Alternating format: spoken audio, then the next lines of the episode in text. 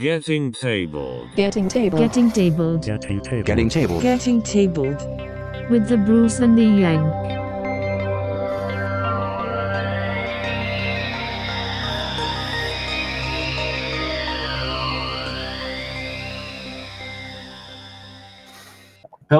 Future people. Are you listening to episodes 19 of Getting Tabled with your host, The Bruce, Hey, I'm also from the future, just not as far in the future as you guys.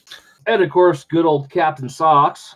Happy New Year, everyone, and it's good to be back. Good to have us all here. Yeah. Yeah, I'm like 16 hours ahead of you. Okay, shush. I got the episode number right this time. Yay. How many episodes has it been since you've done that? Ah, four now, I think. We are so professional. Right? Everybody pick on George because he doesn't know how to count. I don't know what it is, and I need more cheese. Seven crams.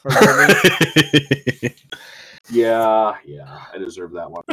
um, things and stuff. It is 2020. Um, lots to come. Um, we've already started doing lots of stuff this year, actually. So we have. We have like terrain videos. We have pictures of hobby and stuff. we have an Instagram now. We have an Instagram now. I didn't even know that. I just set it up today. you just set it up. Nice to know. Yes, we have an Instagram. Does this mean I have to install Instagram on my phone? Uh, no, unless you want to uh, help uh, spread the good word of getting to. Spreading the good word is important. Speaking of words, Newly received or noteworthy information, especially about recent or important events. yes, that's right. New year, new news. What is in the news? Well, with my 2020 vision, I'm hilarious. Um, I started with some new stuff coming out of Mantic. So we've had hints of the Abyssal Dwarves coming already. We have seen a couple of screenshots of some built models. We've actually got pictures of the Sprue coming now. They're being launched initially with Kings of War Vanguard, which is their skirmish sized game. And before people ask, it came out before the Age of Sigmar equivalent. In fact, it's significantly before. Um, also shows uh, there's some of the monsters that they're releasing new versions of. These like stout warrior things, and some big guy that looks like he has an oven on his back, and some Ratkin slaves. So for people that miss the fact that you don't have uh, Skaven slaves anymore, well, Mantic's gone. Hey, we can do those. We can make slaves. Oh.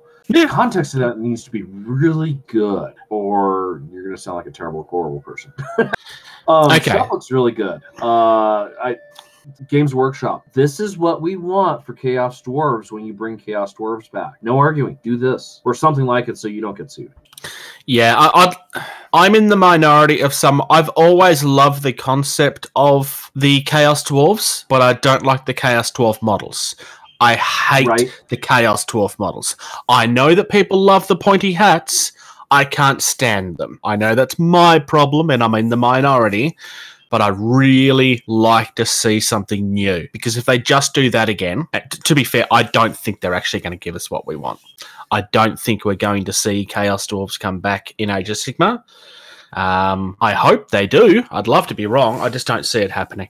Um, I do, however, still await with bated breath for the day that I get back into Blood Bowl because you need to give me Chaos Dwarves in Blood Bowl Right. and not the Um, ugly old models. I was gonna say you want the new, some new sculpts, not the old sculpts, as we were talking a few weeks ago. Yeah, yeah, big time. Yeah, yeah. We we want new, pretty stuff, not old, old stuff. Mm. Old, old stuff.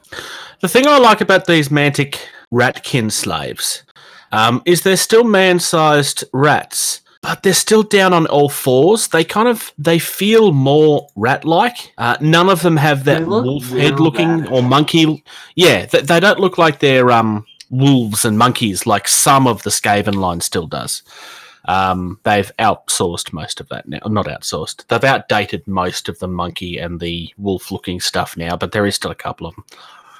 Um, Uh, next, um, Howlers. Uh, not the uh, screaming letters from Harry Potter, but a new faction in uh, War Machine Hordes. I- I'm I'm not hundred percent sure on that. Uh, as for the Harry Potter thing, I'm just going to smile and nod and pretend I know what you're talking about. I know what you're talking about, George. Thank you, Captain Socks. Thank you for being. I- I'm not a Harry Potter person. Um. Anyways, so uh, Howlers, uh, new faction for it looks like War Machine because it says War Machine. However, Yes. it could be Hordes because Warmahordes. There's a reason why it's Warmahordes. Hordes can be used with War Machine. War Machine used with Hordes, etc. etc. It looks more Horde to me than War Machine. Yeah, I could see that. They, do still have that um the aesthetic of the armor and stuff, which matches with the War Machine, though. Uh, it looks it looks too organic, like it's a horde. But um, War Machine does have more factions in it than uh, Hordes does right now. So this could be a you know coming into the War Machine to add the so there's an even number of factions for the the balance. Yeah. Looking at the official website, they just get listed on the website by themselves. So without no, because I'm sure that there's somewhere in the privateer press side of things where they explain where these are coming from. Um, but it doesn't really tell us on the advert. They look good though. I'm not a huge. I'm not into War Machine and Hordes, and we don't talk. I don't think we talk about it enough. Um, I prefer the look from the Hordes side than the War Machine side. Um, just the aesthetic of War Machine doesn't do it for me. But these models are gorgeous. Yeah, uh, Privateer Press. Uh, so so here's my experience because I do have a uh, Protector of Men- Menoth army. The the models as they display on the boxes do look amazing. But when you go, sorry, my Apple Watch started talking. I, I hit the the crown just right. So, um, but when you go to actually build and put together the minis, there are there are gaps that they. If we're talking about skill level, if we're talking like a Games Workshop kit where you know you clip this this plastic and put it together, you know you're, you're looking at seven and a half, eight out of ten for for ease. The privateer stuff is more like five and a half to six. Yeah, I, I found that with the stuff that I brought as well. Uh, it's definitely more akin to older models than newer stuff in the market. That's what a lot of people want, though. Um, there's also a lot of restic in their line. Uh, I find it amusing that I'm not hating on War Machine. And I say that because I know that the Warmahordes community to get kind of vocal at times. Um, but everybody always criticizes Mantic for using Restic, which is a horrible material but everybody gives Privateer Press a pass on using the same material, or at least that's how it feels. Um, look, their models do look good, um, but I do feel that they've been getting more detail out of their stuff for a bit longer than Mantic have. Uh, Mantic definitely targeted the cheaper demographic, uh, and that's not a bad thing. Um, War Machine have been moving in other directions lately as well. Um, their newer stuff seems to be avoiding Restic for the most part, but I guess we'll see how it goes.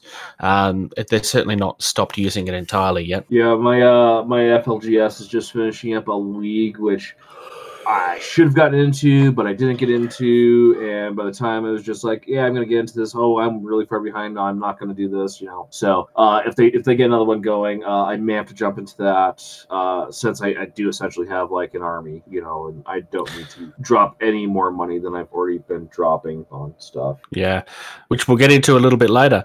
Um, reading the description of these on the official website, it appears that the Howlers are their own separate entity and that they're things that can be brought into cer- I'm going to say certain armies because it's very rare that you get to bring these sort of things into everybody. Like a Um, mercenary almost. It's it's sounding like a mercenary. It's saying like uh, though they're considered infernals, so infernals must be a separate thing. Uh, howlers are not as intelligent as their greater masters that enslave them. Um, maybe infernals are a new faction in and of themselves. It could be, um, or or the Infernal is like you know the equivalent of the uh, the Warcaster, and the Howlers are the the Jacks. So to speak. Yeah, it's possible. next on the list, we have a very very pretty mini, and I mean pretty. The go- the Forge World one. Yes, uh, well, I mean, uh, granted, it's painted, so that's going to exacerbate its its appearance. It at least when it comes at least when it comes to Forge World stuff, Forge World minis on the website are usually painted fairly well. Um, and I, I say that because Games Workshop has a history of being very hit and miss with how their website materials, their website models are shown. Um, well, it could be even more missed now these days. yeah, I know. I, I'm going to miss that, man. for those that are wondering and have not heard yet, the whole Duncan being gone thing. Uh, I want everyone to wear two coats tomorrow uh, in tribute. I'm You're not doing wear that. I will die. I was gonna say you're gonna wear two coats tomorrow when you've got you know three quarters of your country on fire in the middle of summer. It- It's actually quite cold where I am at the moment, but that won't last very long. It's Define cold. there. Yeah. Define cold. it's summer for you down there, Bruce. Yeah, I know. It- It's just one of those rare days where we're getting a break from being cooked alive. So, but So- anyways, um, yeah, uh, L'Oreal Summer Bloom, um, very pretty model. This is for Blood Bowl. Um, it's it's a really pretty model, and I cannot say enough how pretty this model. Yeah. So this is uh, one of the heroes available to the Wood Elf faction. Um, when I was playing in the past, I've never played with Wood Elves. Um, and I was never really one for taking. I'm going to call them superstars because I can't remember what the actual in-game term is. Um, Uh, Superstar, Star, something like that. Yeah. yeah, she is absolutely gorgeous. Um, there is some significant gaps I can see in the model, but they're placed in very clever places that look like they're supposed to be there. It's like there's pieces like the ribbons and stuff coming off the back of her model uh, have significant gaps between them and the model, but they're where you would naturally expect them to be. Same with her hair. I mean, but that can be Yeah. easily blended as you paint it. Yeah, definitely. Uh, yeah, I can see it. There's a seam there in the middle where you, you can see where they've connected it. But um, this is looking really good. Yeah, but I mean, like I said, th- there's a reason why I said pretty how many times because I mean, it is, and, and it wouldn't take much to really, you know, just make it pop and and look really good. On the pictures that you're looking at have been painted with a combination of contrast and traditional paints. Oh, really? Interesting. Um, yeah, if you go down a little bit further, it, it shows you the colors that they've used. Um, but this is oh, yeah. that they're starting to do models the way that you would expect that they're using the range for. Oh, that's even better. That they're they're starting to do that now too. So Yeah. I mean, the website itself has been doing it for a while, but it's never been obvious where it was. They're kind of putting it more in the forefront now. Uh, they used to do it on the GW website a lot, not so much on the Forge World side. So they're kind of moving it across, which is good to see. There's also Yes. been some um, New Year Open Day stuff revealing the whisperings of Hysh. We're getting actual traditional elves back again at some point this year. yay! Well, I mean, for those who are interested in elves, yay. Um, looking at some of these uh here, uh, there's that weird um cat thing. I don't know what Yeah. else to call it, but it is a weird cat thing, and that looks really weird. All of those monsters in the middle of the page that you're looking at there were revealed a couple of months ago. Uh, they're just giving another look at them at this particular point. Um, for those that are into the hairdressers of the fantasy world, Teclis is now a god, and he is bringing back the quote unquote proper elves. Um, I'm I have written it as elf, but they are elves, and I will always call them elves. Um, the other thing here is there's a new Beastgrave group, which is a giant troll-looking guy with a saber-toothed cat and a bunch of goblins. I love the goblins. Yeah. Um. Yeah. I just love the go- th- there's a goblin with a I big like axe go- that's riding on top of another goblin. That makes sense for goblins. Um, the the other one though, I, I I'm liking the uh the reverse saber tooth tusk dog. yeah, I can't think of what else. I mean, yeah. Um, With the it- giant it's crossbow? Games Workshop minis. Yeah, I mean, the, the minis. Games Workshop is th- their minis are just on point anymore these days. Uh, yeah. The, if anything, I'm saying I, I would say they're getting too good almost because if you scroll down a little bit past the uh, Sisters of Battle and you get the into some of the weird like the the flayed ones with the tentacle arms and the tortured dudes that are chained into a servitor body and yeah, yeah. I mean they look stunning. They're also disturbing. They're supposed to be though. Like I get that. They're just they're very disturbing. And then what the heck is it with the little skull-headed uh, cherub angel things? They're I mean they're not new. They've been around for a while. Yeah, but I mean, still, I mean, what is it with that? It's just it, it- I don't get what what's with the bird Yeah, it's a weird concept. because they show a bird as well, but I can't see where the bird actually is unless it's just an optional piece. uh, like a, a, a, a- an optional uh, pose, an optional sculpt. Yeah, Yeah. I don't know. I'm I'm not seeing it. Um, and then um, uh, there's more Tau. Um, what else? It's not Um, just Mortal. That's a new Shadowsun. Yeah, yeah. So it's more Tau. Um, I quite like the model though. The model does look really good. Um, Shadowsun's not a model that I think needed to be redone, apart from the fact that it was Finecast, and Finecast is horrible. Um, though to be fair, it's also been a little while since the last tower release, so I suppose they needed to do something. Um, there's three different head options, which I find a little bit odd, and I'm not sure which one I prefer. um, I I kind of like the mix of the. Well, I always like helmets because helmets are easy to paint. I do like the, Yeah. the half helmet. The half helmet's a nice touch. Um, I don't know. I mean, I kind of like the open faced one, but I'm always going to be one of those people who's like, yeah, but you would never not wear your helmet in battle. I don't care how strong you are. If you have a helmet, you're going to wear it. Where it- Unless you're a space wolf, Yeah, but Space Wolf's boring and weird. and they're also probably violently drunk and don't want to put a helmet on so they don't have to puke in it. Yeah. My only hope for these. See, it's January 11th when the pre uh, when the pre-orders for Sisters start, the real pre-orders. The only thing that I'm hoping is that they're going to be released at regular prices and we don't see the disaster that was a month and a half ago because those prices were just insulting. Um, I just I just hope that they price them regularly and don't literally double the price for every other country again. like yours? Es- Especially his. Well, New Zealand get it worse than we are. Look, I'm not buying sisters. It, it's not happening. I love the models, but I'm not buying them. Um, but it's just a practice I'm tired of. I think my favorite model of all of these, and it feels really weird to say this, but my favorite model of all of these is the statue. I love that statue, and Oh, it's a really boring one to. Yeah, it, I mean, it's a really boring model to say it's your favorite, but it just looks awesome. Yeah, I don't know if it comes with the walls. Oh, oh, it's beautiful. Yeah. Yeah, I don't know if it comes with the walls or not, but I really hope it does because that's just this. It's just beautiful. So yeah, um, then you've got some pre-order stuff listed here for uh, Disciples of Tzeentch and Kharadron Overlords is getting an, uh, uh, a new book, which I was uh, also a good boy, and I remembered to link both links so that you can look at your Trump dollar prices. well. Let's just say thirty-five dollars for dice is a lot less shocking than fifty-five dollars for dice. Well, yeah, unfortunately, that's fairly common too. Everything else is Um, priced fairly normally. Yeah. Uh, let's see. Endless spell. Uh, the endless spells aren't Thir- thirty-five to sixty because there's not that much difference between a U.S. and a Australian dollar these days. Oh, I just meant like as in they, they're Oh. all the same prices as everybody else's models have been. Yeah. Um, it's it's three models. Um, the the box is the same price as everyone's. Um, Um, new disciples of Siege stuff. Well, the endless Yeah. spells, anyways. Nothing new for Kharadron Overlords other than the Aether War box, which is oh, disciples of Tzeentch and Kharadron Overlords. Funny that. Um, I have to say, I, I as far as the box itself is concerned, if I had to buy it, which I'm not going to, it would be the Tzeentch models that I'd buy. Um, Cool. Then I'll sp- I'll, I'll, I'll split it with you, and I'll do the uh the Kharadron Overlords because steampunk. the the fly the flying dwarf man. yes. Are you going to make them into squats just so that you can watch the internet crumble and die? No, because there's that one guy that's doing all the conversion stuff with uh, ambots and stuff like that. That is ruling the internet with his conversions for squats. And you don't want to be compared to him. That's fair. No, no, because that that j- just attempting to do that shatters my ego.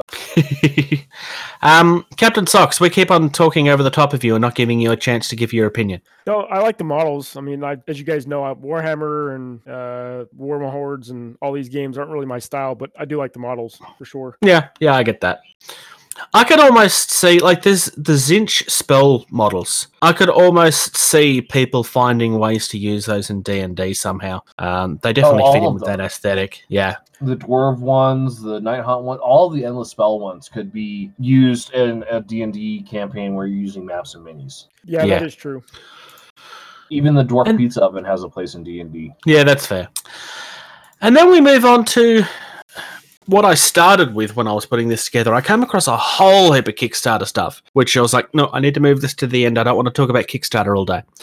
Um, but Monolith are coming back to Kickstarter with Conan again, and with a new rule set that lets you play against their Batman game, which makes me very confused. Because who on earth wants to have Batman versus Conan? Like, does that person even exist? Um, some some deep dark basement full of nerds um would probably debate this. Of, well, it's Conan. Yeah, but it's Batman. Yeah, but it's Conan. But it's Batman. Let's put them Yeah. together. See what happens. It'd be an Uh, interesting argument as to which one of them has their mind further gone. I- I'm not sure. I mean, Conan is pretty far gone, but I'm still not sure he'd compete with Bruce in that way. Some of these models are gorgeous. I love the giant snakes. They're just pretty. Yeah, I'm just getting down to the the minis, and they are looking pretty good. Um, the one thing I'm I'm kind of concerned about, just just mild uh, concern, is it looks like this game might be fairly complicated with all the little tokens and and stuff and the little dashboard thing that they've got there. Yeah.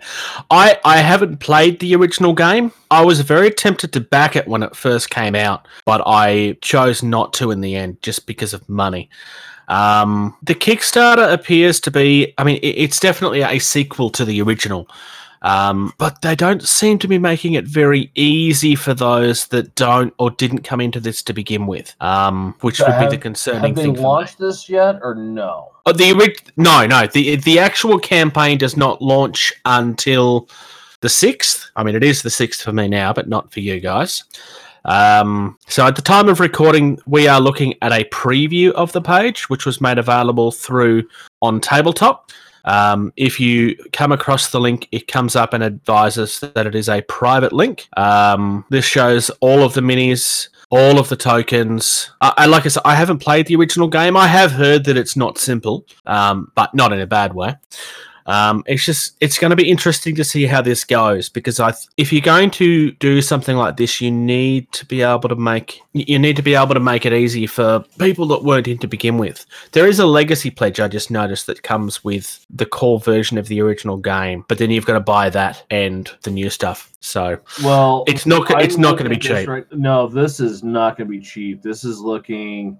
it, you get tons of stuff in this, so don't expect it to be cheap anyway. But If you're to do an all in, you're probably looking, and all the prices are in euro. Um, God, I, I'd say you're looking at probably like a 400 euro for an all in on this. oh, at, least, yeah. least, at least. Um, Yeah. and they they're not asking for a small amount on this Kickstarter. Um, they have the up at the top. It looks like they have the number uh, published. Uh, obviously, nothing on it because it hasn't launched. But it looks like they are looking for seven hundred eighty-one thousand one hundred sixty-four U.S. dollars. Yeah, it's a 700 euro, so 700,000 euro goal. Um, if you put your mouse over the little circular dollar thing that shows you what the original thing is Yeah. before it converts it, um, you're looking at there's an $89 pledge that they call a BAT pledge. So if you already own the Batman Gotham City Chronicles game, uh, and its versus expansion, then you can grab this to add this into that. The legacy pledge is 99 euros, which is what I mentioned a second ago, which is just the original core box, and all you need to play the new adventure mode, which I think is just a book. Um, and then there's a leader pledge, which is 109 euros, which is all of the new stuff, um, and your choice of two Conan factions. So it's it's not really laid out that well. Um, The other I have no doubt th- this will meet funding goal easily. The, the last Well- one was extremely popular.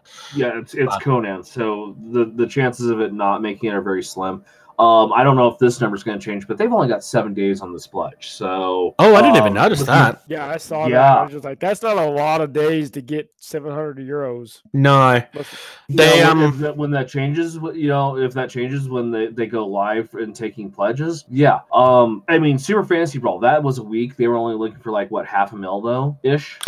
yeah, but to be fair, they all this applies to Monolith too, I suppose. Already had a very strong core following. Um, Super Fantasy Brawl was meeting its target before it launched. There was no question about it. Yeah, Um, they just didn't want to have a huge campaign. They were the reason they kept that short is they didn't want it to become dangerously large. Um, maybe that's Monolith's concern too. Monolith do have a good reputation of bringing things in.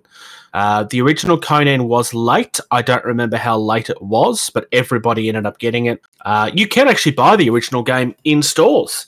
Um, I had been considering getting that, but it's like two hundred dollars or more, more, maybe down here. um, which I think is like an actual relatively good price.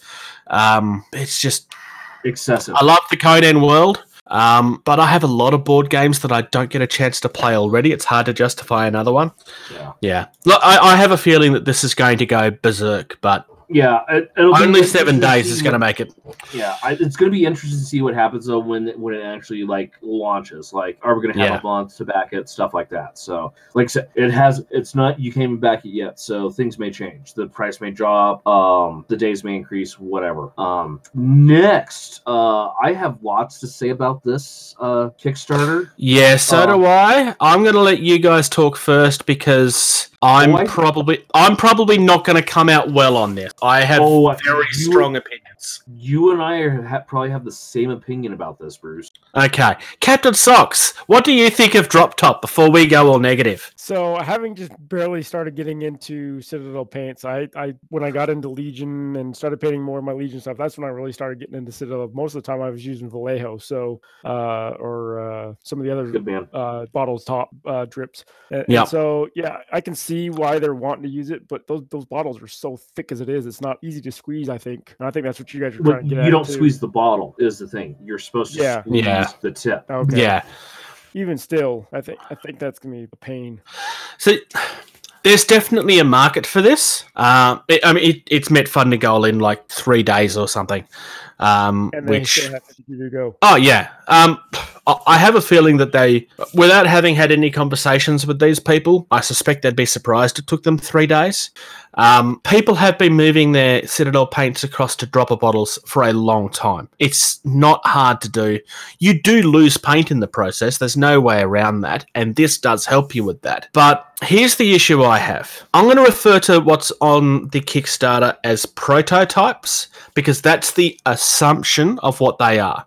And when I brought this up last time, this is what the answer was from the community. I've had no response to Dr. Tabletop to this. But these drop tops are all 3D printed, every single one of them. They're using a flexible uh, filament. Um, and there's nothing wrong with that, but they're charging almost $2 each for them when they're maybe costing 5 cents a piece to create. Now, look, everybody deserves to make money, but nowhere in this Kickstarter does it actually say how they're going to make these. They do make it clear that this is a um, uh, that this is a patent pending product, which it should be because you need to protect your trademarks. We will get back to that conversation later.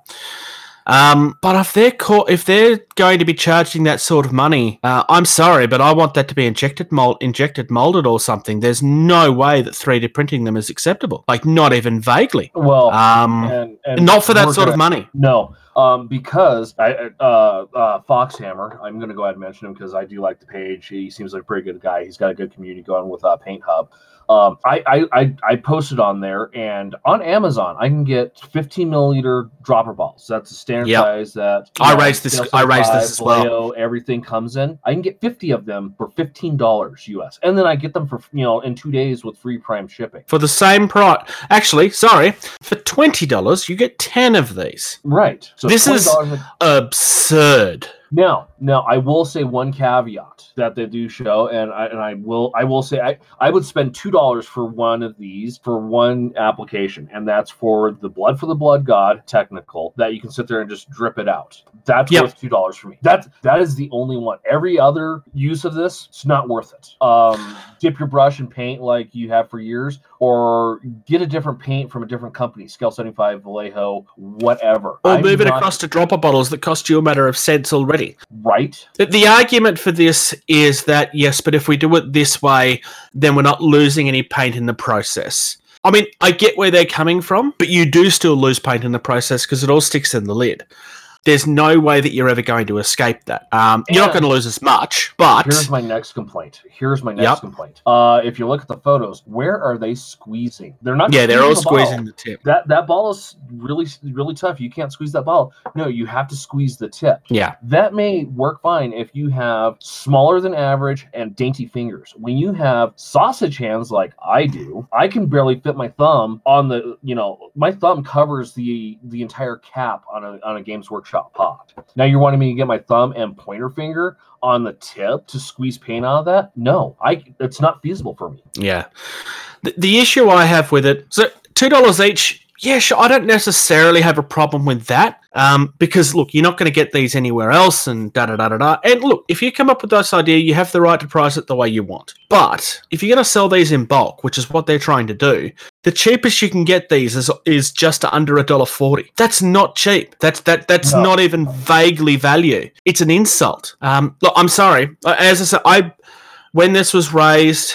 Um, I went. Uh, I am sorry on this pretty quickly. I, look, I, I definitely see the market for it. There's definitely a market here for it, but there's. I- have a feeling that anybody, but anybody buying into this is going to have some serious um, buyer's regret. Um, I, I would think very long and hard before you do this because buying dropper bottles is. I'm not going to say it's easier, but you're getting what ten times the amount of them for less than half the price. Th- There's no comparison there. It, it's not even a vague comparison. Um, if you're scared to try to move your stuff across, then maybe, but I just don't see the value in this. It's it, it's an easy and it's a lazy way of doing it, and that's fine. But it's not that much easier than the dropper bottles. Um, and I'd be worried that you're going to end up with half of your paint stuck in the bottom of those bottles anyway, Um, because it's really thick and it doesn't drip very well. Now, I will say this: maybe this Kickstarter will finally convince Games Workshop for them to realize maybe we should just put our paints in droppers. No, I'm actually half- I'm actually No. half waiting to see if if um, Games Workshop come down on this because there would actually be grounds for it. Uh, they are literally advertising a solution to someone else's product, uh, you know, and they are just like, "This is a solution for this pro." And th- there's arguments to say that you can't do that. Um, mo most people are usually kind of subtle about when they do things like this.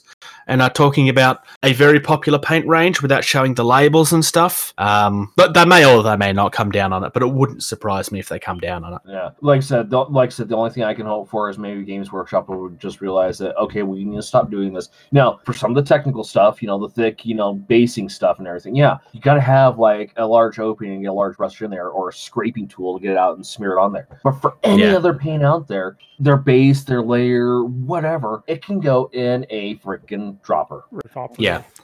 Look, Games Workshop have known this for a long time. If Games Workshop were ever going to finally admit wrong, they would have already done it because they already know they already know they're losing business because of this. They choose not to do it because of whatever reason. Um, the, the the reasons why you would support the current bottle is very few and far between. Um, the only thing it's good for is helping you paint directly from the bottle, which is a no-no. So, but that's literally how they advertise it. It's literally designed that way. But anyway, um, look, I wish these guys luck. It's not a project that uh, it is a project that I've been following since it launched. Um, th- it's not one that I can recommend. Um, yeah, guys, I'm, I'm sorry, I'm a huge negative Nancy on this, but th- this is raising several red flags to me, a- and they're not good red flags that they're waving. Um, it's it's not a hard product to get out. That's not what I'm concerned about. I- I'm concerned about the massive rip off that rip off that this is. And if you feel differently, I'm sorry. Um, and if by chance Dr. Tabletop ever come across this and get get offended, I'm sorry. But the pricing of this is disgusting. Yeah, the pricing is outrageous. I, I'm not going to disagree with that. Yeah. Um, next, um, so if unless you've been living under a rock, uh, oh no, sorry, yeah, we got one more thing. Sorry, Bruce, continue. Bruce, I think we lost him. crazy Bruce, loosen the hoose. Should we move on to uh, quote unquote color shift? No, no, uh, we're gonna wait for Or Bruce you want his here. discussion as well? Yes. Um, well, this is the, the this is his link stuff and everything, and um, yeah. th- I mean, it looks interesting, but you know, he raises some valid points. Bruce, are, Bruce, are you there? Must have. Uh, I crashed believe uh, the internet uh, connection is having an issue. Uh, we're we're switching gears at the right time, so we're just going to pause and wait. And are you back now, Bruce? I'm back. There we go. There he is. Uh, switching topics. Uh, uh, another Marvel game. Almost, almost. In- Yeah, now this. I'm going to have another negative Nancy's on this. I'm sorry, but um, uh, we're, this we're is- gonna be negative Nancy's till we get to, to hobby times. Yeah. Um, cool Mini or Not are working together with a company called Spin Master Games to release a new Marvel board game. I'm just making it clear. This is not anything that's going to issue with copyright or anything like that. This is a board game. It's a different market. It's fine. So they're doing a chibi Marvel board game, which shouldn't shock anybody when it comes to CMON. Um, it's very, very chibi and cutesy, and that, look, that's fine. There's a market. I don't actually hate chibi. I, I actually, I have some chibi models, like chibi versions of, um, like Sanguinius and stuff from 40k. Um, this particular one I'm avoiding like the plague. For starters, I don't understand how Disney are even vaguely okay with their license being used on Kickstarter. Like there's there's smaller companies than Disney that have went, hey, what the hell are you doing with our license? Get off Kickstarter. Um, and how many weeks ago was it that I had the conversation about how CMON need to get off Kickstarter? Right. It was quite recently, and they're already there again. I mean, Cool Mini or Not have a lot of board games. They have a lot of properties. They are a not a small company. They are a huge company, and I point that out because it's the first defense that everybody throws on. Yes, but they're not a big company. And no, no, no. CMON are huge. They have two or three of the largest board games in the retail space, and I mean for sales. Um, cool Mini or Not have been exploiting Kickstarter for a terribly disgusting amount of time. Uh, Spin Master Games is another story. I, I, they appear to be new to the space. Um, they definitely deserve uh, success, so on and so forth. Um, I'm not going to say that this is giving me red flags, but I'm avoiding this for, to me, the obvious reasons. Because, quite fr- cool mini or not, have some horrible practices when it comes to Kickstarter. Um, it's another company that, because they're popular, get a pass.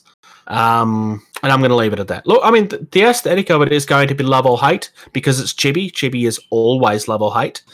Um, I think that releasing this so fast after Marvel Crisis Protocol is a mistake, only because it's really, really close.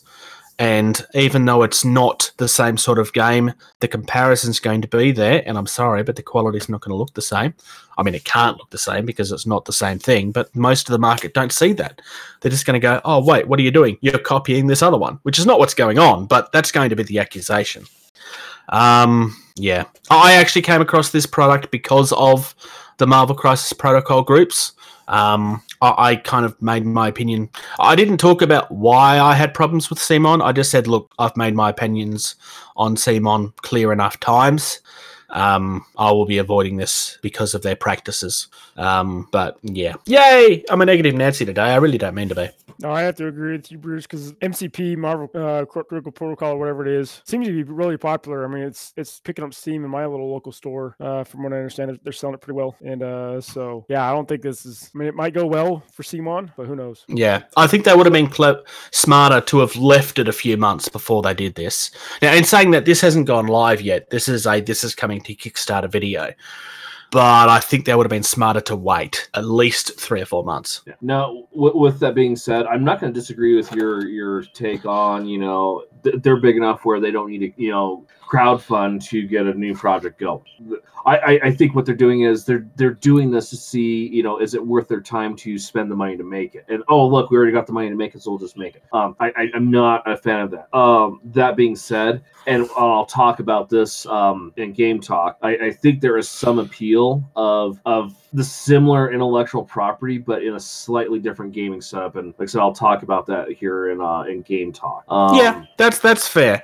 I mean, th- the issue I have with the crowdfunding is the Marvel license is almost permission to print money. Uh, there's Yeah. no question as to whether this is going to be successful. This does not belong on Kickstarter.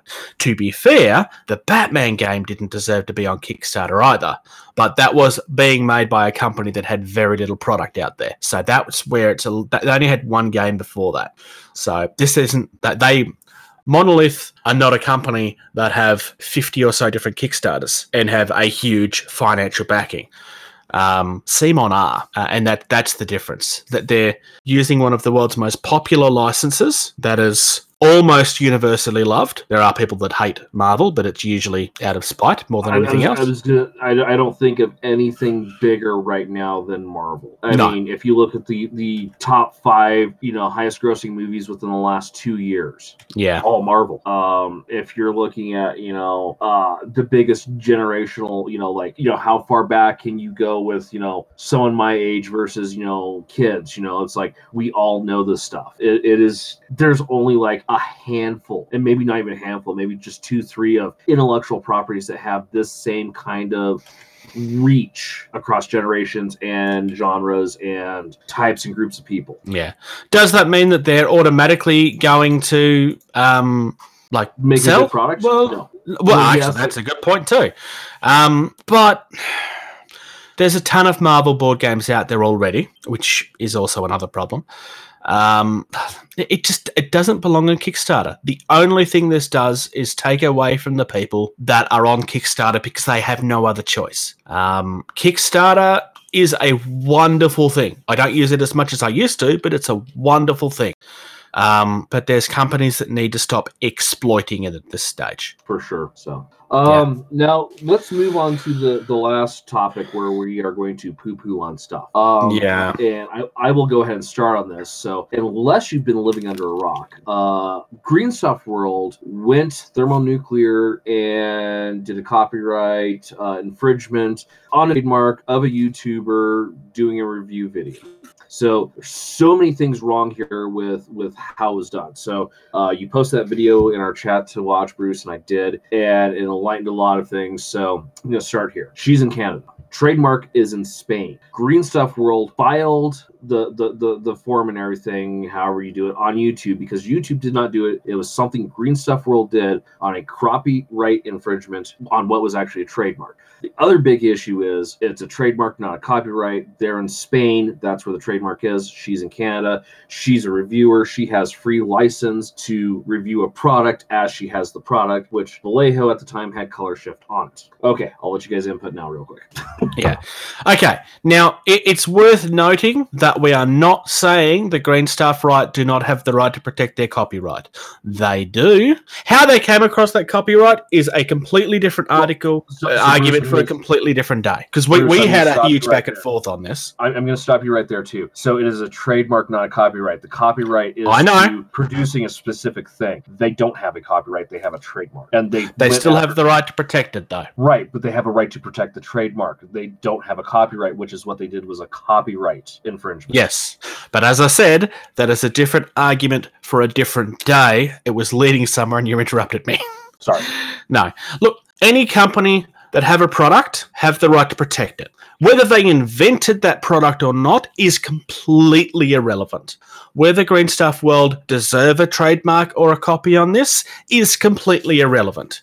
It was largely believed that they were the first to the market with this product. That apparently is untrue, but I have not been able to verify that.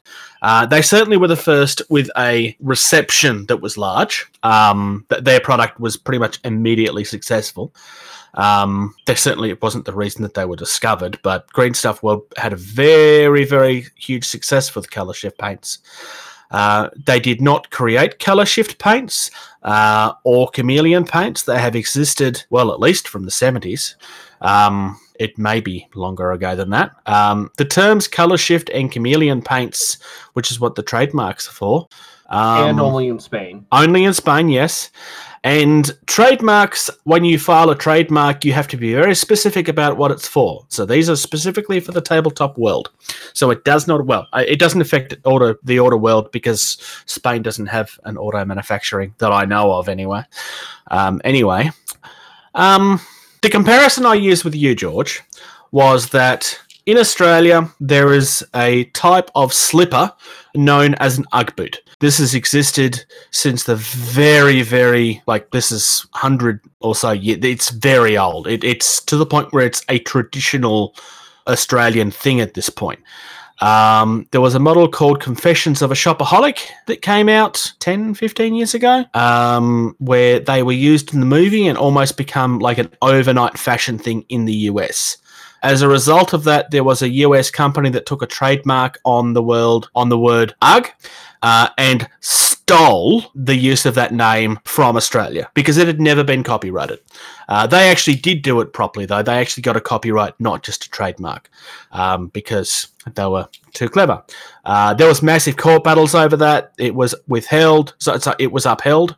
Uh, the Australian companies did win back the right to do their own thing, but only within Australia, which is where 75% of them are from anyway. So the issue with this is that there is precedence for it. It doesn't matter whether you agree with it or not, um, because whether Green Stuff World deserve the right to have the trademark or not is completely irrelevant here. Because the YouTuber had nothing to do with the court battles.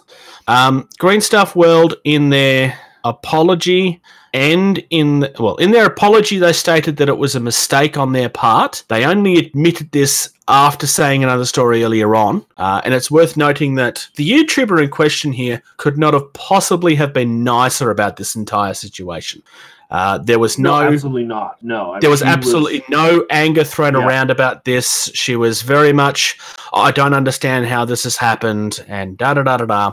The community got behind this person and supported that person. And when I say the community, this has been supported by Black Magic Craft, several other huge entities. Uh, it was covered by, uh, I think Luke's APS got involved as well. Like there was massive, massive people behind this. Uh, there's not a Facebook group I, in our hobby that hasn't covered this. I don't think we were the first to jump on, but we were very, very early on. You caught up on this very, very early, and it was you that deserves the credit for that, George, not Yeah, not no, I, I was just scrolling through my feed and it was on one of the pages I follow. I saw this. I was just like, what? And I started watching the video. I'm like, well, that, it, it is crap, you know, because Yeah, there's no reason for them to go after her like that. Period. no. Um, the story they gave her initially, uh, and you can, if you go for Sword and Shield's thing, as far as she's concerned, this is done, and it is done. Uh, but Sword and Shield have a video Sword and Steel. explaining Sword what it was. Sorry, Sword and Steel, uh, Shield. Sorry, uh, Steel rather. Um, explaining what happened, and in that video, and she had been showing emails and stuff. So this isn't just hearsay. This is something that actually was said by Green Stuff World. They said that they told YouTube that anything that mentions these products needs to be taken down because it's currently in the courts. Da da da da da. I'm paraphrasing here, um, but that's not what they did. And there is evidence to show that Green Stuff World actually flagged this themselves. Now, they have admitted now, because of the outrage, um, that it was a mistake on their part and that it shouldn't have happened. But that doesn't make it any less wrong. Um, Well, and then it's also worth mentioning in the video that uh, that you posted in our chat, the most recent one that she posted up, that Green Stuff World asked her to take that video down, where she was like, "Why was my video taken down?" Green Stuff World Yeah. does not want that video up anymore because it shows how wrong they, you know, the the um, uh, what's the word um the flag. Well deceit um how how wrong they were on oh we didn't mean for it to happen like that we just didn't want this video up because of this Yeah. You can't do anything about that it's free license for review that's that's how it works See, the problem with this is not just on Green Stuff World either, though. And no, I'm not about to point fingers at Sword and Shield. Sword and Steel. Sorry, I keep on saying Sword and Shield because that's where Sword normally rolls- leads to. yeah it's, Yeah. it rolls off the tongue YouTube have a problem with their algorithm, and they've had an issue with their algorithm for a long time. The copyright strike and the way that it works is automated, and unless you put a dispute in to fight it, no human will actually look at whether there's grounds for it or not. This has been a huge problem in the video game community for a large, large amount of time. Uh, the first person that comes to mind for me would be Jimquisition, uh, who is one of the rather larger review entities. Uh, it's not just him, but any reviewer that puts negative feedback out quite often get copyright striked to demonetize that video so that it gets lost in the algorithm um, and so that their negative yeah, negative review gets punished. Um, it, it's been a huge criticism of YouTube for at least a couple of years at this point, and this is just the most recent evidence of the fact that that system is broken because it gets it can get exploited for the wrong reasons, and th- this was the wrong reasons. Um, Turbo Dorks and Vallejo both have products out now to compete. Um, they have both had to change the names of their product fairly recently.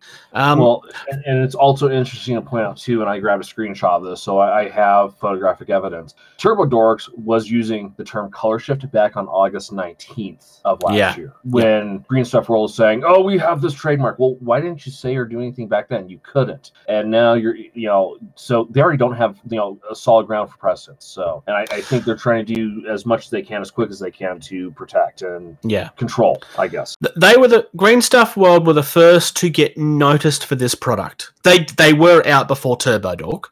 Um, and then basically what I said, and when these products were, so we covered the Vallejo stuff when it was first announced before it was launched. And we did touch on the fact that they were not the first to the market, but and, and at the time, Green Stuff World had a larger range. That's not necessarily the case anymore. They're about equal now. Uh, Turbo Dorks, th- their range is quite extensive now too. That was not always the case, but clearly Green Stuff World have, had filed these trademarks. I don't remember the dates, but it was at some point in September. I want to say September 30th. There is evidence somewhere of where, it was done, or when it was done. Sorry, uh, and it was clearly done for this reason. Look, we have this product. We're going to lose market share at this point. We, need to protect this now. Um, like I said, the argument here is not whether or not that there's there's things in place for that. That's for the courts to decide. Um, cop- the whole problem with copyright has been broken for decades. This is nothing new. Um, there's a lot of history of people taking co- trademarks on stuff they didn't create. Um, you can go back. y- y- You can arguably go back to the light bulb on that one. Uh, oh, sorry, no, not the light bulb. It was the telephone. Um, and it was a, literally a matter of minutes in that particular case. So it's not an old argument. It's not a new argument. It's a very old one. Look, Green Stuff World have mucked up. They have admitted that they mucked up at this point. Um, it, it's going to be up to Green Stuff World to kind of step forward and make sure that they don't do these sort of things again. Um, they're not as small a company as they like to make themselves out to be, but they're certainly not a huge company like Vallejo. Um, if Vallejo wanted to do something about this, they would have the money to probably get their way, I suspect. Uh, not that money is everything, but um, certainly not in the court world. But at the same time, I'm not entirely convinced that it would be worth the money to try and fight it because realistically, they've changed the name, it's been done, and it's not going to hurt the sales of it because it's called Shifters instead of Color Shift. Um, and and and let's be honest too, it's Vallejo. Uh, Vallejo Yeah. is going to sell ten times the paint than Green Stuff World just off name alone, regardless of what the paint. Because why am I going to risk this Green Stuff World product I've never heard of when I know that Vallejo do a good product? Exactly. Turbo Dorks have exactly the same problem. Turbo Dorks are a new brand to the market, well, newish. Um, so Vallejo being there automatically hurts them too. Uh, this isn't about Turbo Dorks versus Vallejo, which is that they are the these are the three entities that's currently in the the space. Yeah. Um, there has been evidence that served recently of other instances where Green Stuff World have done this in the hobby space. We have chosen not to copy uh, to cover that at this stage because that article is all hearsay and we felt it was best not to touch on things that are not documented and evident um, properly. Uh, we do thank those that shared the information with us, but we would rather not risk getting done for not libel, uh, slander. Um, when we don't have evidence to suggest that it's actually true. Versus what we've talked about is it's we've seen the emails. This is all documented. Yeah, it's I all mean, 100% accurate. Yeah, um, and and quite frankly, Green Stuff World is not happy about it. So, No. which they, Look, they shouldn't be. They, I am- they screwed up bad. I, I am a customer of Green Stuff World. We have discussed Green Stuff World several times. Uh, I, I think you have some of their stuff as well, George, right? Yep, I do. Oh, of course, yeah, of course, because you you brought it before I did. Um, I don't know, but do you have any of their stuff? No, I don't have any of their stuff. I, I've thought about getting some uh, color shift of some sort out there for when I eventually get to my scourge for drop fleet. Yep. But uh, until then, uh, I haven't touched any of it. Yeah, and that's what I did. I, I have all three of their color shift boxes. Um, there's zero reason for me to get the Vallejo stuff at this point. Uh, not because I don't, I don't have a problem with the line. It's just there's no point in me buying it because I've already, I already pretty much own it. Um, they do have a couple of shades there that I don't have the equivalents of, but I'm not using all of the shades I have now, so it's not really a big deal to me. Um, the reason I point out that, that we're customers is we're not hating on Green Stuff World because oh, it's really popular to hate on Green Stuff World right now. We we are actually we've covered them before. Uh, I have given huge praise to Green Stuff World before, with a couple of exceptions. Um, their UV resin is, in my opinion, garbage. Uh, and falsely advertised. Um, it was a giant disaster when I tried using it. Um, there are other people out there that had great success with it. Some of them are very large entities. Um, it's not the first issue I've come across on Green Stuff World, but I am still a customer of Green Stuff World. Um, it's just it's going to be up to Green Stuff World to fix their mistake at this point, um, and it, uh, only they can do that. They're, they're going to have to be very careful about how they're perceived because right or wrong, people are going to look at Green Stuff World very carefully at this point. Um, oh, for sure. yeah. So they- they're just going to have to be careful because it's going to be very easy to throw shade at Green Stuff World when they probably don't deserve it. Uh, but we'll, we'll just have to see how the community goes. I'm not entirely convinced that the talks of boycotts are fair because there's more to this than just that YouTube video, and they've already admitted fault to that. That they have look because they did it after the fact doesn't really matter. They've still apologized and admitted that they did the wrong thing. There are a lot of companies out there that don't do that. Greens um, Games Workshop still don't do that. As much as they've improved, they still don't admit when they've done the wrong thing. Um, yeah, All right. take it Well, as you will. dead. Let's do this. 3. Blue. Prime. Paint. Bruce, hobby snapshot. Uh, yeah, I didn't change the wording of that.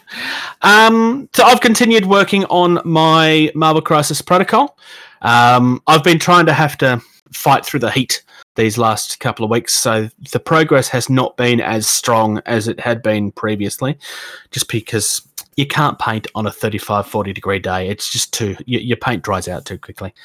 And a um, wet palette will only do so much too. Though I need to get my wet palette working again um, which I can do because my new sponge finally arrived. Um, I have maybe about 60% done all of the terrain in there now. Um, there's still three lamppost slash um, um, street signs that I've got to do. Um, the shop that comes in the box set is about 40 50% done. The cars are about 80 90% done. Uh, everything needs to be blacklined still. So, look, progress has been there. I did, however, finally put bases, like my actual proper bases, on my Bushido models. I am the first human in human history to actually complete a box of something before forgetting it exists. Yes, I know I'm exaggerating, but I'm doing it on purpose, damn it, because I'm funny. Yeah, I was gonna say I, I've I've completed stuff, you know, before forgetting about it. Nobody ever completes things. They just buy more stuff and forget that you bought the other one. Um, What have yeah, you been up to? the, uh, um, well, uh, I broke into the Iron Labyrinth, uh, Seth from uh, TT Combat. Uh, there is a YouTube video up of uh, part one of my adventure into it because it's also my first MDF set of terrain too. And I'm, I'm trying to do it to where it's not completely boring. Yes, there, you know, I, I'm not going to sit there and talk a lot. I'm going to talk at the beginning and the end because, but I mean, you know, I am sitting there going through and assembling stuff. I'm speeding up so you're not watching me work in real time because that's watching paint dry. You know, I can understand. You know, like you know, let's do this for seven minutes. You know, so far I'm I'm, I'm pretty happy with MDF terrain. I, I like it. Um, I just got a new exacto in um that may make it a little easier for me to trim the parts out. You know, since they're not fully cut. Um, yeah. Uh. Beyond that, I haven't done much else with the hobby except do that. So now I just have to make sure I sit down at least once a week and do that. Yeah, it's not a small amount of stuff you've got at this point. What about you, Captain Socks? Have you actually had the chance to do anything? So I uh, was gone for three weeks, uh, pretty much the first three weeks in December. So I took a whole bunch of my uh, B1 battle droids down there with me. Uh, painted about the majority of them. Uh, some of them fell off their bases while in transit on the airline. Uh, painted uh, Count Dooku uh, while I was down there, and Nice. then- yeah, and then so I'll get some pictures up of him. And then uh, with this, I'll talk about it here in the game talk. But uh, one of the local players in my store, we've started a Star Wars Legion campaign, Empire versus Rebels. So uh, I'm on the Rebellion side, so I'm starting to get through my Rebels. Uh, finally painted to get them ready for the campaign season. Nice. Um, going back to mine just for a second, the cars I will share some pictures of as well, uh, specifically the cars because um, I achieved that in maybe 20 minutes each, maybe. Um, it's certainly not perfect, but given where they are, which I will have to show you, I'm quite happy given the small amount of time it took me. Um, I probably took longer choosing the paint colors than anything else. Are we still here? Yeah. Yep. Oh, okay. I just double. sure. No, I just got a weird beep and I wasn't sure what caused it. Um, Thunderboy Oh, has been this. Okay. Um, Thunderboy has been working on his board still, the same one that we mentioned last time. Uh, he mentions that he's been smoothing the cliffs and blended the city part. Um, he hasn't progressed much further at this stage. Obviously, he's working with, with real life as well. Um, I certainly like what I've seen of his stuff so far. It's, I'm definitely keen to see the finished product. Yeah, it's a cool concept. He's he's having half half city area that then leads into a desert. Uh, Yeah. very sparse terrain concept.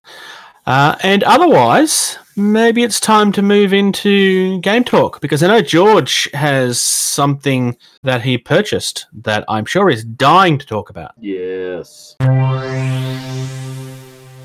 Talk nerdy to me.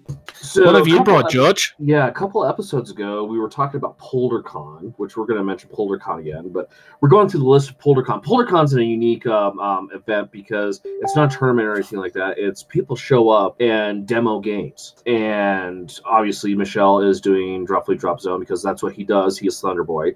But I was going through the list and I read the name of a game called Godtear. And I was like, what? What is Godtear? I like this out because that was the only game on the list I didn't recognize the name of. Then I looked, and it's uh, a recent um, uh, Kickstarter success that has been published and whatnot, uh, made by Steamforged Games, which did not know it's the same group that does Guild, Guild Ball, which gives me even, you know, I was even more excited once I realized that. Um, it's a board game to the layperson. It is a board game. To us, it is a restricted tabletop miniature game. So, with that being said, it being a board game, it's much more willing to be accessible to those who are not a tabletop miniature gamer. Uh, I played a, game with uh, Casey, my girlfriend. Uh, I told her it was a board game, and she was like, "Wow, this is actually kind of neat." And she she enjoyed playing the game. Now there are still some kinks in the rules. Uh, you you need five points to win regardless of how turn one, turn two, turn three go. If you turn three, you know, if everything goes right your way, you win. Turn four, regardless, someone is winning. So turn five never happens, even though there's a turn thing for turn five. Um, there's some stuff missing from the rule book, I think, because I had to go find a mostly complete explanation from a previous prototype rule set. Um, so is it 100% complete? Mm, it's like 95% there. Um, the great thing is, is it's 50 bucks. You and one person can play. Another 50 bucks, and you have like a more in-depth game. You buy one box, and you have what you need for that faction. There's not like 20 kits you need to buy all in 200 bucks i have everything for the game. Yeah um i'm going to continue to play it you know learn obviously uh probably see if i can start a league over my flgs um on a scale of 1 to 10 i'm going to give the game about an eight and a half. Um it's making me more excited for um super fantasy brawl because it looks like it's a very similar concept of of, of a game of, of, of a board game that's bridges the board game tabletop miniature you know worlds Now, you touched on the fact that your girlfriend had a game with you and liked it as well. Do we maybe Yes. finally have a convert here? No, because I am looking for a dice tower so she can roll dice because she doesn't like holding that many dice in her hand to roll them. That's not uncommon, to be fair. Uh, I I mean, it's you know, there's a reason why Yahtzee has a cup, you know, so you shake the dice in a cup. So, and I think with my son, I think it'd be a lot better to have a dice tower that he can just drop the dice in, they come out rolled, and he's not throwing them three quarters of the way across the table. Yeah, that's not a bad idea. Um, now, there's numerous people out there that have painted the minis. Um, not necessary to paint the minis. Um, I may paint the minis once I get through my backlog. So, uh, 2024, if we're still doing this podcast, I might have started. Uh, if you want to get them painted quickly, if I could make a suggestion, um, prime them, zenithal highlight them, and then wash them with something. Um, if you really want to, wash them with different colors so that the different factions stand out. Uh, you can paint an entire box in maybe an hour. well, Um, the thing is, too, is uh, there's different colors of plastic, so it does stand out already. Okay. not- Yeah. yeah so there's like It just means yellow, that the red, detail will show up gray. yeah um no yeah totally. Uh i totally uh get that. Um right now they just look really good um look like really good uh uh, board game pieces that are just larger and super detailed which you would expect from someone like a, a minis company that's making a tabletop miniature game. So Is it God tier or God tear? I think it's God tier, isn't it? no, it's God Tear. Okay. It's hard because the English language is stupid and has words that are spelt the same way but mean different things. Yes. Um. Yeah. Uh. It is God Tear. Um. The, you're you're you're you're fighting over tears in the the realm that you know will give you powers to become a god. That's why I thought it was tier. It's the god crying into the world, and that's where his powers are. Mm, I t- heard him say God Tear on uh, a staff blade. Okay, I stand corrected then. Yeah. I, just, I Um, didn't understand how you could pick a tear up. Right. Yeah. Well, it's a, it's a tear in the reality where power's seeping through. So. oh, um, that makes more sense. Yeah. Yeah. Uh, uh, look out uh, on our YouTube channel for uh, some possible battle reports on that because uh, Casey is interested in you know playing the game more and learning and, and possibly even doing that. So Nice. How about you, Captain Socks? You had a game that you mentioned. Yeah, so uh, like I said, uh, YouTuber uh, War Corgi, who is one of our listeners, uh, and thanks for that, War Corgi. He kind of developed a uh, a campaign using Star Wars Legion and Star Wars Rebellion, uh, the board game, but using the board game as kind of our campaign board to, to move pieces around the board, and then we uh, fight out the battles, the ground battles to take over planets using Legion. Well, I taught him how to play Armada on Friday night. He absolutely loved the game, and then he and I, uh, just the last couple of days, finagled some rules together to try and get Armada built into the game. So now we kind of have a grand campaign using the Star Wars Rebellion board to move our pieces around, but then we're going to the tabletop, whether it's Legion or Armada, to, to play out the battles uh, in the Star Wars universe. Nice. It, it is cool. It's a cool concept that he's put together. He kind of put something together earlier this year or last earlier last year, uh, but then he moved back to the states after retiring from the army, uh, and then uh, has enhanced it and brought it to our our store of about 14 players. But then he has Patreon supporters that are doing side missions that help the main factions uh, throughout the main campaign as well. So we've got Patreon support in the offshoots, but then the main players are actually doing the main portion of the campaign. Nice. Nice. So yeah, if anybody's interested, uh, go over to War Corgi. Uh, you can find him on YouTube. Uh, if you're a uh, if you want to get on, uh, by all means, we're looking for more players out there in the world, but also here locally in the St. Louis, uh, Illinois area. Well, I did recently find some Gungan models on Thingiverse. I did see that. Uh, I've also seen some uh, Ewoks. Uh, oh, trust me, those Ewoks are tempting. you, you could easily. Um, Warren from Beasts of War has made Yes. a full Ewok army by just changing the sizes of the models and changing up what's on them. uh, that wouldn't Yeah, quite work with the Gungans, but i it's kind of cool that they're somebody's playing around with them. Yeah, and speaking of new units coming out, hopefully uh, later this month, next month, we'll be getting a whole list of uh, new units, expansion units as well for uh, all four factions. So forward Nice. to all these coming out here soon. I managed to resist temptation recently. Somebody was selling some of the droid stuff secondhand, and I was like, "No, I don't have the money for it." So I was a Come good on, boy. Bruce. Come on, Bruce. I don't have the money for it. yeah, you've been in. Uh, got a game of uh, MCP. I did actually. Yeah, I finally got a demo game out there. I took the manager of a local gaming store through the game. Um, so he was controlling America's ass and his team, and I had the real heroes of the game, Captain Skull, on the crew. Uh, and you know that it's the real heroes of the game because Spider Man's involved, and obviously that means that, that, that Red Skull is the good guy. Um, no. Um, I, I gave I gave him the choice. He wanted to go with Captain America, which was the way I was going to kind of suggest anyway, because it's pro- probably more fun to play with the heroes the first time around. Um, so first things first. Yes, Marvel Crisis Protocols dice still hate me. Um, I say still because all dice hate me unless they're D10s. Um, I don't know. I don't know what it is with me and dice. It doesn't matter where they come from.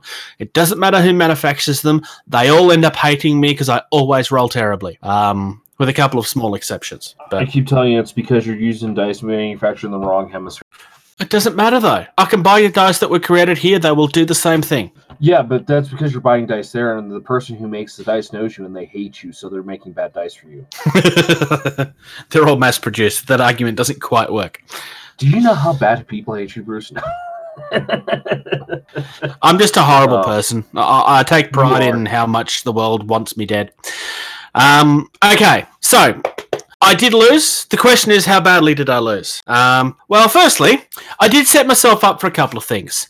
Captain Marvel has this cool ability where if she rolls wilds, she absorbs your critical hits and takes them as power. So I purposely set myself up so that he could see that, except it completely failed because he had a terrible roll and I had a really good one. But I did try to set myself up for fun moments like that. Wait, the dice Um, like you for one for one moment in time? Well, no, because I wanted them to, I wanted them to do something bad. So the dice always hate me because they never do what I want them to do. Okay, I see how your uh, your point there. um, yeah, so he didn't end up getting to see it, but I kind of explained how it would have worked anyway. Um, n- none of the game was rigged to make it fun because I know people do do that with demos sometimes. I'm looking at you, G Dub. Um, but I did lose, and I lost really badly. It was like 15 points to three. Um, I'd lost two people off the table. I almost took one of his people out, but I didn't quite get there. Uh, we ended up having to call the game early, but there was no way I was coming back from that point anyway. Um, a lot of fun. We had a lot of fun. I did get a couple of things wrong. I already mentioned one of them, which was something because I actually could have set myself up to have a better battle with somebody else. Uh, but I still chose to go that way because I wanted Captain Marvel's ability to go off, which didn't work. Um, I did, however, get one thing wrong in the rules, which is I forgot to pay a power when you're interacting with things, which I will fix next time. Uh, but otherwise, for my first game, I don't think that's a terrible rule to get wrong. It didn't really change anything on how it worked out. Uh, it just probably meant that we had more power left over than we should have. Um, uh, all in all, like the game plays really easily. Uh, it's really quick to pick up. It's one of those games that are kind of easy to pick up but hard to master. Um, we're already in talks to have another game at some point this week. Uh, I am still looking to head over to House of War and do something similar this week. Uh, me and Chris Hall uh, is looking to have a game up that way. That's the guy that introduced me to um, Wild West Exodus.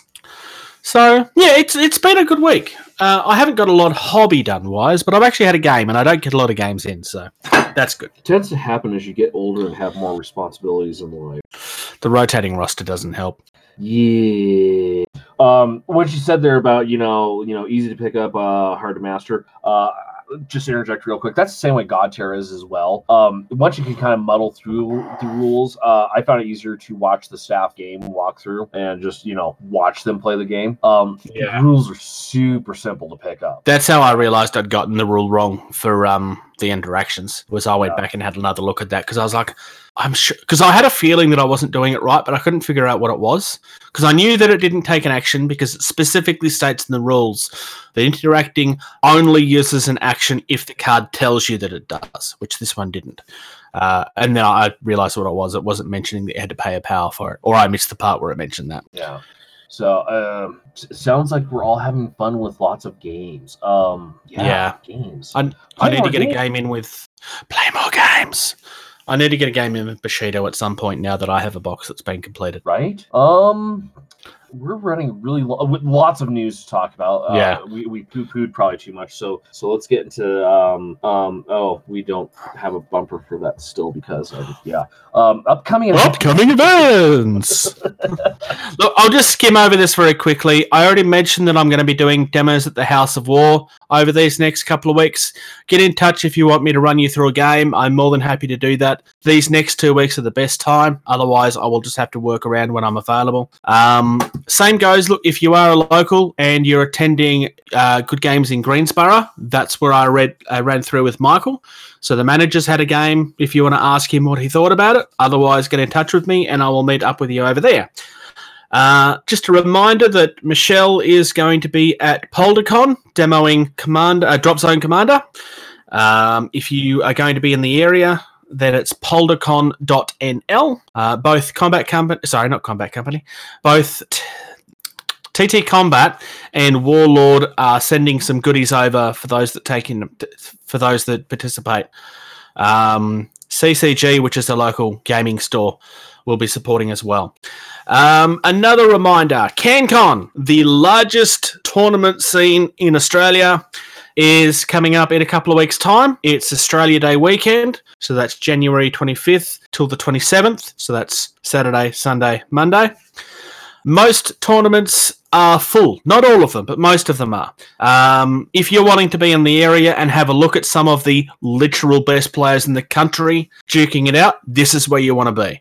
So things that are sold out, Age of Sigmar, If last year's anything to go by, uh, Age of Sigmar was twice the size of every other tournament at CanCon. I, That's I still don't. impressive, actually. I know. it- Usually, it's if 40k dominates out over uh, it's uh, Sigmar. Cup. yeah, Age of Sigmar was huge. I, I was really shocked. Is, is that Age of just an Sigmar- Australian thing, or, or or is that the game bigger down there for you guys, or I don't know if it's bigger per se. I think it was probably more. That's when the competitive side of the game was really starting to find its stride.